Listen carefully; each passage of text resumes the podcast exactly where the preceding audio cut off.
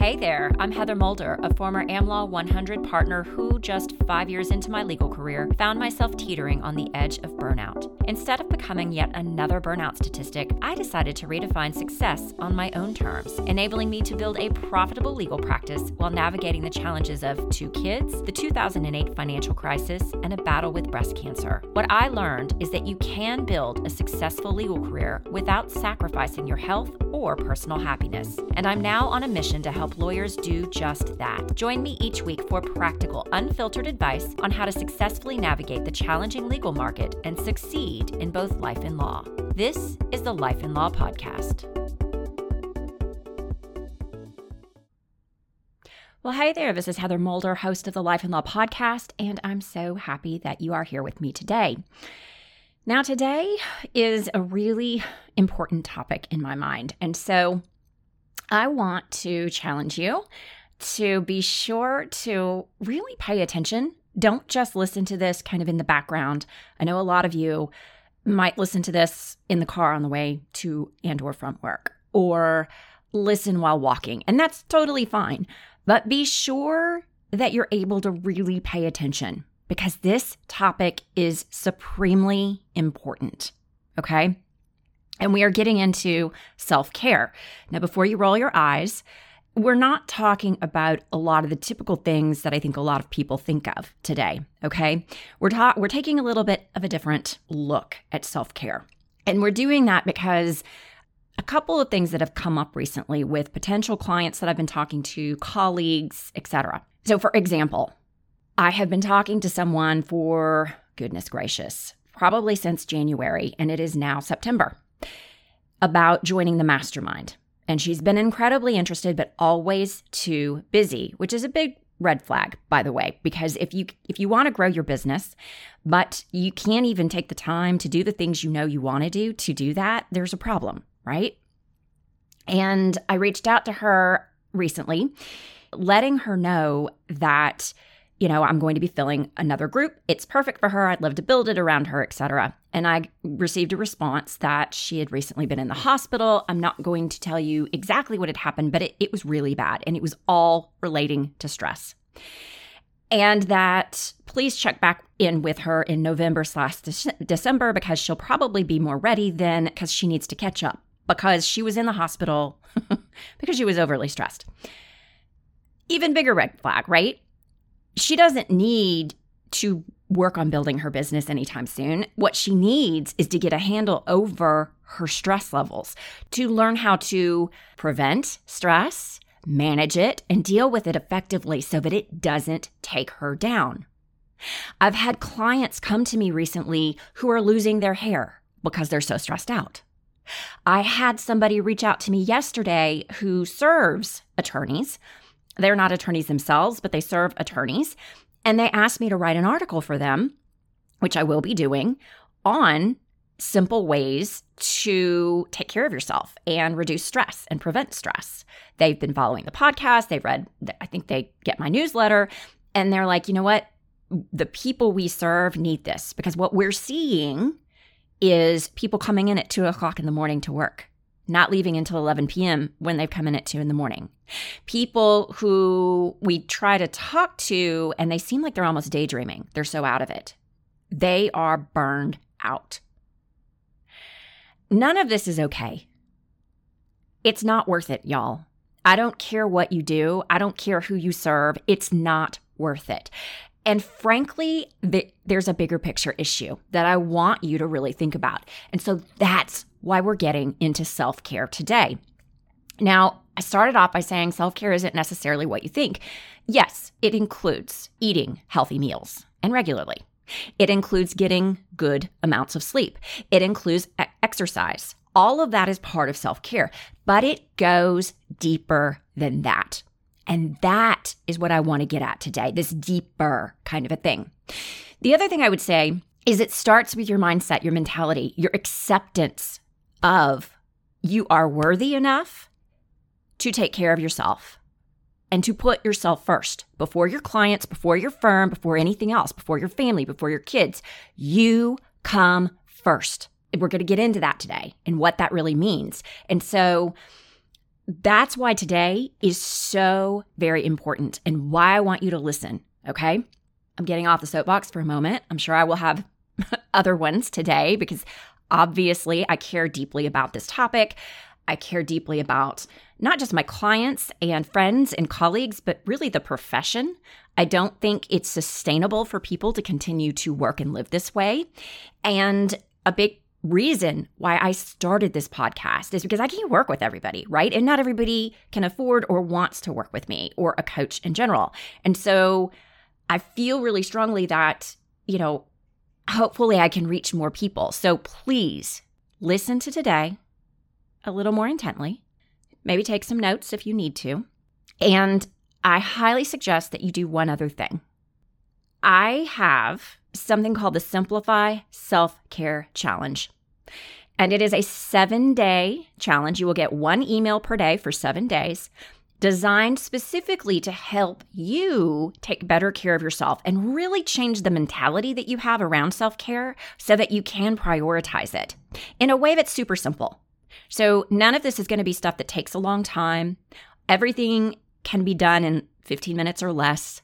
All of the challenges are designed around really transforming how you view self care, how you view yourself, so that you can start prioritizing it and doing it in very simple, easy, quick ways. Now, of course, it's not just easy, quick always, right? You do need to sleep, you do need to exercise, you do need to eat well, all those other things. But it starts with the mentality. And that's what the Simplify Self Care Challenge is there to do. So, highly recommend that if you feel like, you know what, I can take better care of myself, I know I need to take care better, better myself, I should take better care of myself, any of those thoughts going on in your head, you need to sign up for that challenge. And if you're already receiving my newsletter, it's going to be in one of the emails that you're getting soon to, you know, you just click a button, you're in, or use the link that are in the show notes. Either one will work. Go do it. And if you've done it before, but you feel like, yeah, I've gotten away from it because I've offered this before, do it again. It's simple, it's easy, and I really do think it will help you. Okay. So let's get into a little bit more about lawyers' stress and anxiety and why this topic is so important if I haven't already impressed it upon you. So, we've talked before about the lawyer brain, about how lawyers are trained. And if you haven't listened to that episode, I highly recommend you go back because it's a really necessary piece to understanding why stress and anxiety tends to go into overdrive with lawyers. We are trained to be more stressed when it comes down to it, okay? But there is a way around it, and you can retrain your brain to be less stressed and to think differently. And it all starts with how you think, by the way. The other thing I would say is, I mean, it's just the nature of the legal profession. It, there's a quick response time. We are expected to, you know, get back to our clients and to fellow colleagues quickly. There's pressure to be right or have the perfect answer, pressure from others, and then a lot of it is our own pressure, right? Got to be right, got to be perfect. We are we do tend to be perfectionists. And then there's this demand to always deliver exactly what the client wants, even if we don't think it's what's best for them. And so you add all those together, and of course, we're going to feel stress and anxiety. That's natural, that's normal. The other problem that you see is we're not really just counseling on the law. Like, we're trained to be lawyers through law school. But we have to serve our clients in a lot more capacities. We're more than just counselors to them, right? Oftentimes, we have to understand their business and we become business advisors. I know I was doing that. I know a lot of corporate lawyers, specifically finance lawyers, employment lawyers, people who do the transactional stuff. This definitely comes into play, but I'm pretty sure it comes into play also for litigators. We're business advisors too.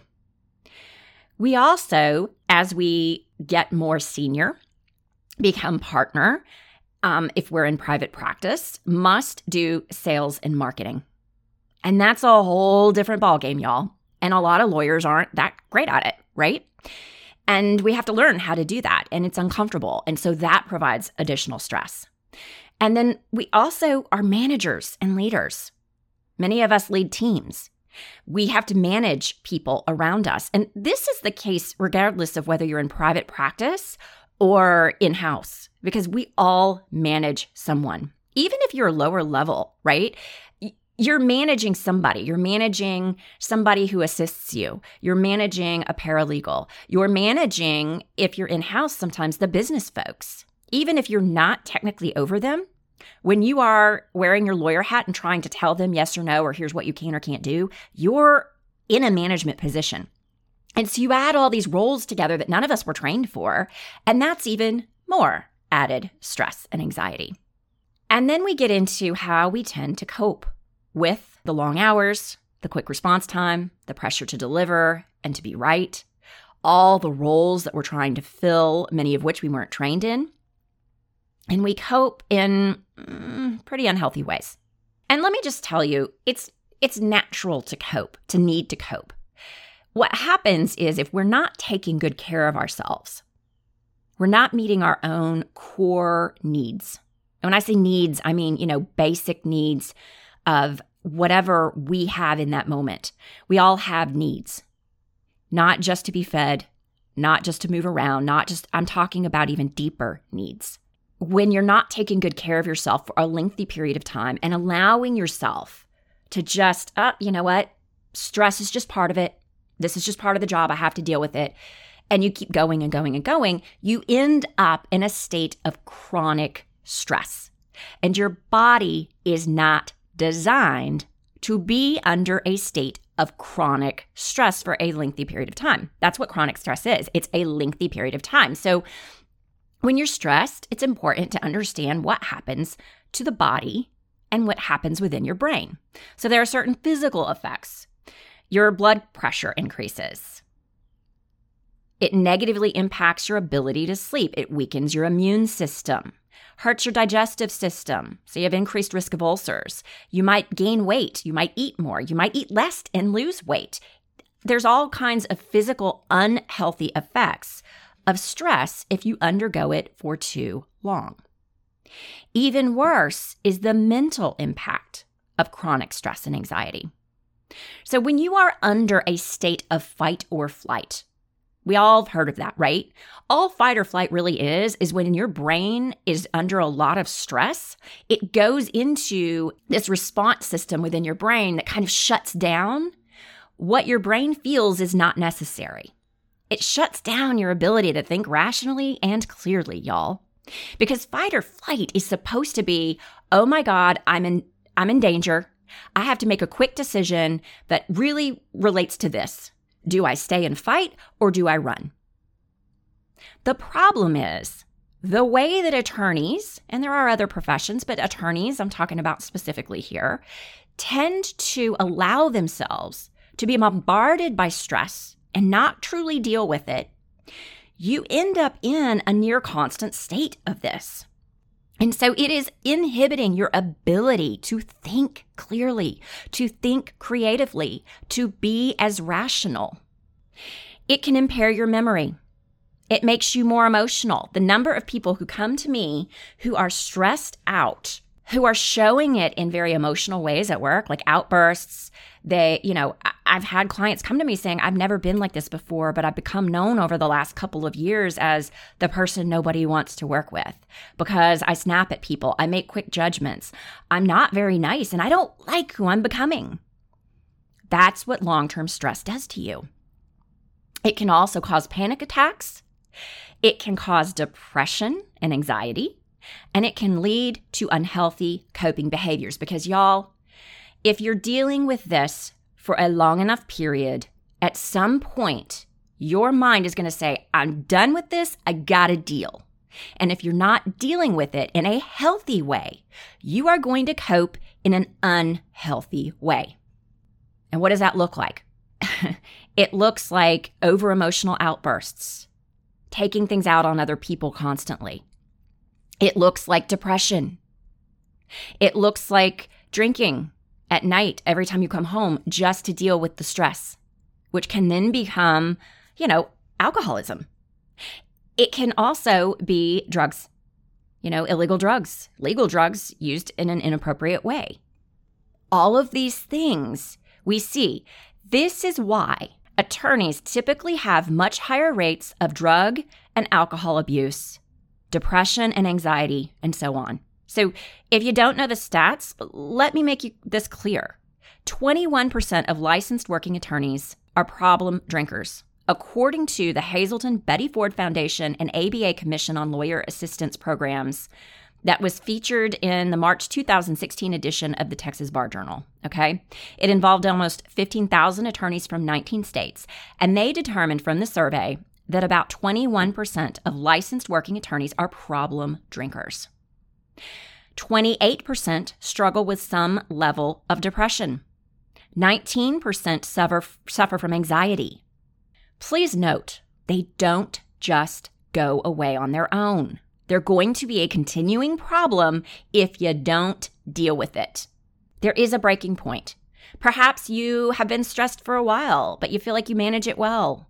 But you know, you know, in the back of your mind, maybe that's not truly true, right? Or you think, you know, I've been dealing this forever, I'm fine. Do not be that person that ends up in the hospital. It is not worth it.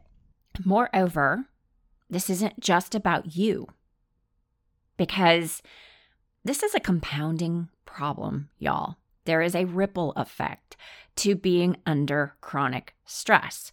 And it's something that I think a lot of lawyers don't think about enough because if you do, you realize, ooh, this really affects me, my relationships, my demeanor, how I treat others, and also the work that I do, right?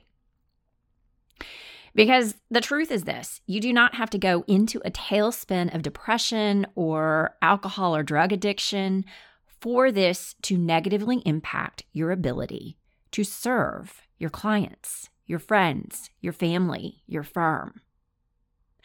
And when I'm talking about clients, if you're not serving them to the best of your ability and you're not, you know, you continually have trouble keeping up, you procrastinate because of the stress that you're under. You don't do your best. You don't think as clearly. You're not as creative. You're not as rational. Remember all of those things that are signs that you've been under chronic stress, that are symptoms that you are going to suffer from, at least upon occasion, and definitively more and more and more if you don't deal with this issue. Think about that. Think about whether you're doing a very good job at all. Remember at the beginning of this podcast, I mentioned that somebody had reached out to me saying they wanted me to write an article about ways to deal with stress and ways to take care of yourself. And one of the reasons was look, we're seeing people that are working so much right now. They're so burned out, but they almost don't, they seem like they're in a dreamlike state. They actually told me that. They seem like they're not all there. Well, if somebody who sees you every day, who's not your client, sees that in you, how do you think that's impacting the work that you're actually doing? How do you think your clients see you?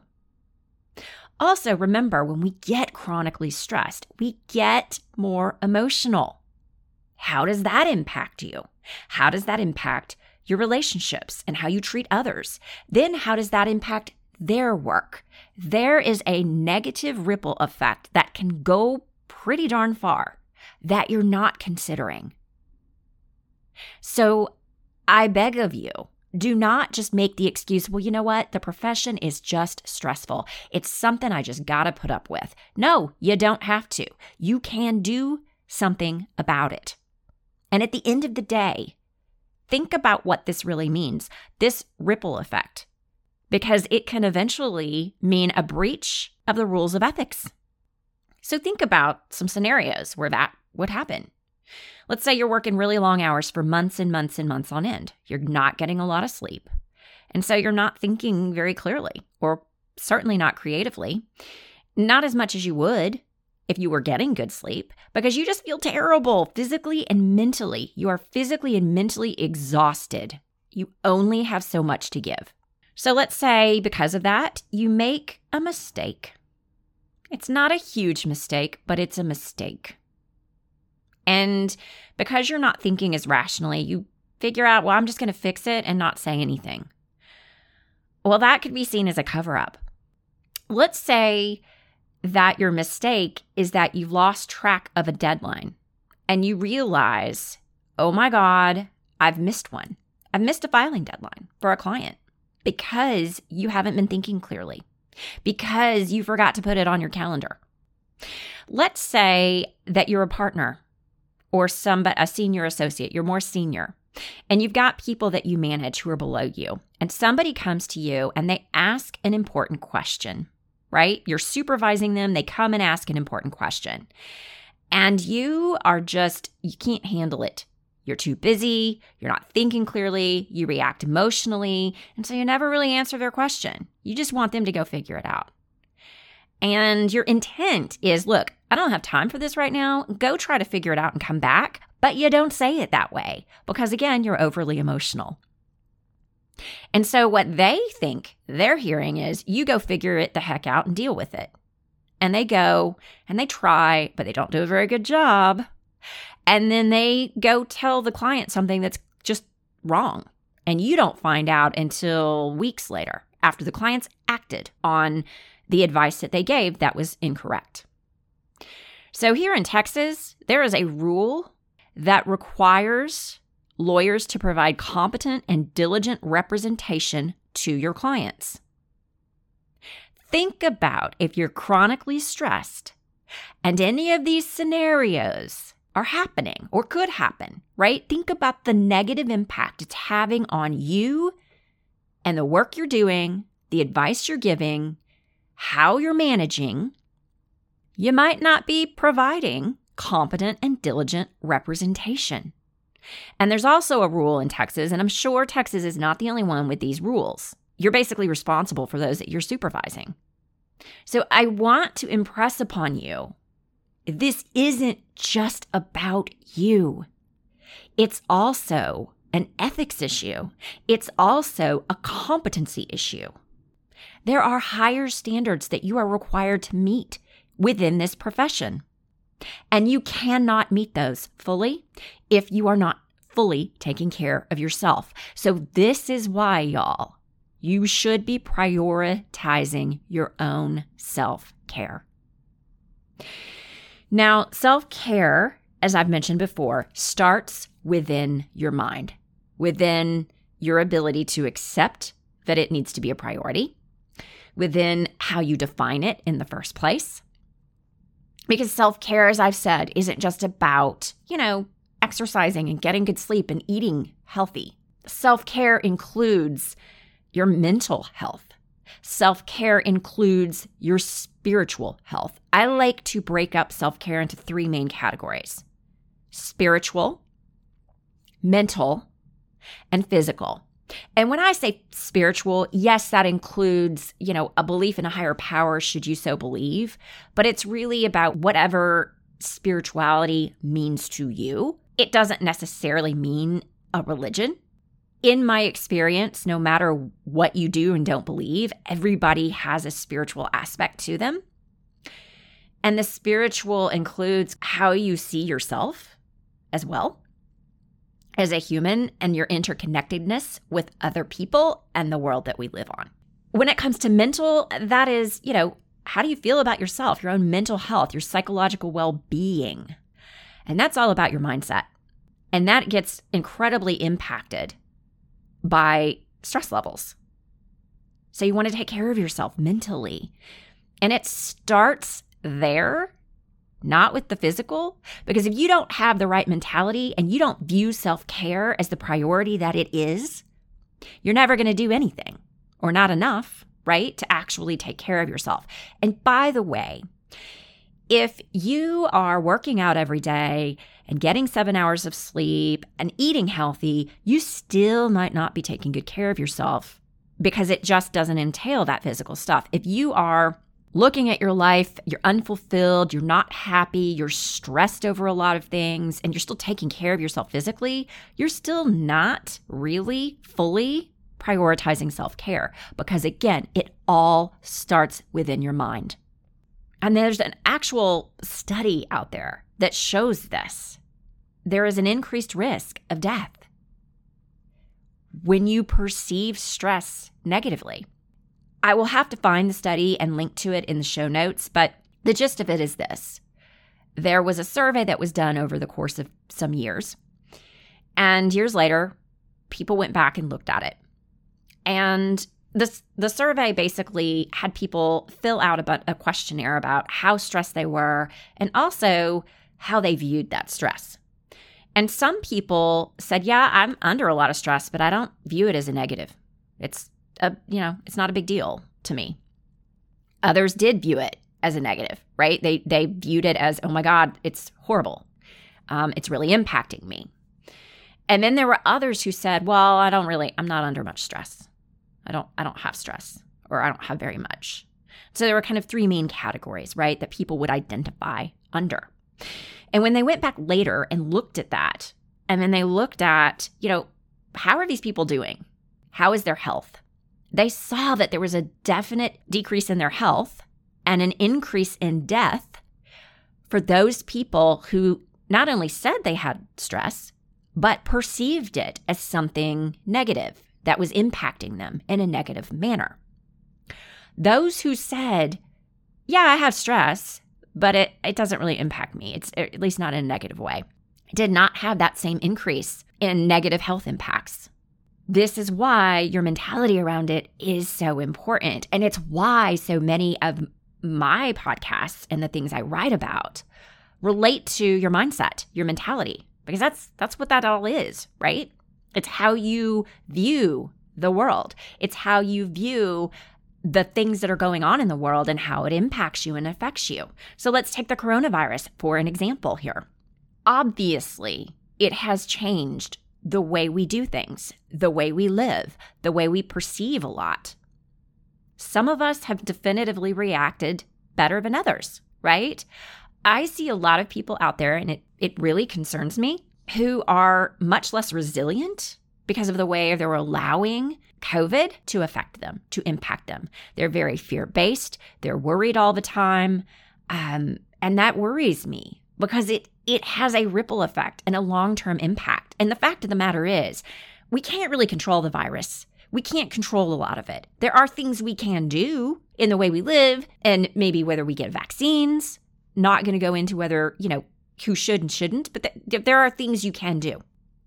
But there's only so much you can do. The virus is still there. It is likely going to it is going to be endemic. and we're going to have to live with it.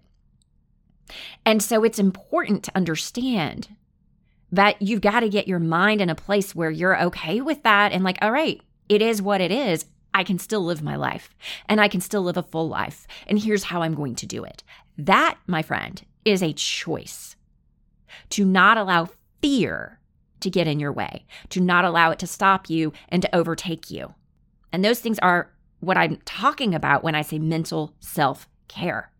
Getting yourself into a place where you accept what is doesn't mean you're okay with it, by the way, but you accept what is, you learn what you can, you do your best moving forward, and you don't allow it to bring you down.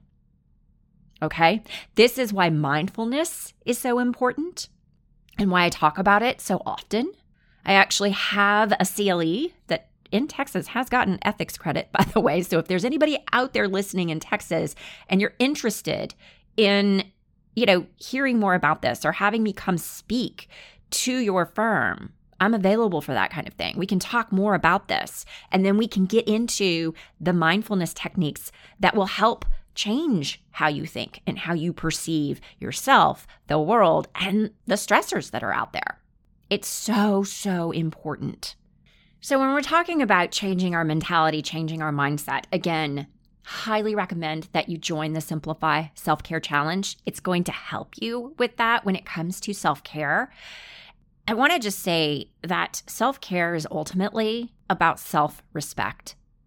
It shows that you respect your own body, mind, soul. You respect you. You have deemed yourself worthy enough to prioritize your own well being. That's it. And if you're not willing to do that for yourself, are you really willing to fully go all in for everyone else? Certainly, you're not going to be capable of it over time if you're not taking care of yourself. So I want you to think about that. So, since I've mentioned mindfulness, let's quickly go into why I think it's so important to utilize mindfulness when it comes to self care and specifically the issues we've been talking about today. Okay. So, let's just go into what mindfulness is really quickly. Jon Kabat Zinn, who is kind of considered uh, the guru on what mindfulness is, talks about it as this paying attention on purpose in the present moment non judgmentally. So let's break that down. Okay. Mindfulness is paying attention to the present moment. So, your thoughts, your bodily sensations, your feelings, your environment, with like focused awareness in that moment, right? We all talk about how we want to be more present.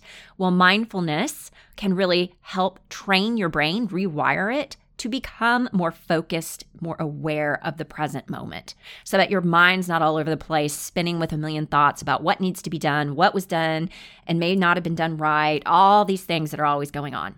Non judgmentally, that means accepting what is without judging, maybe being a little curious instead, right? Being open.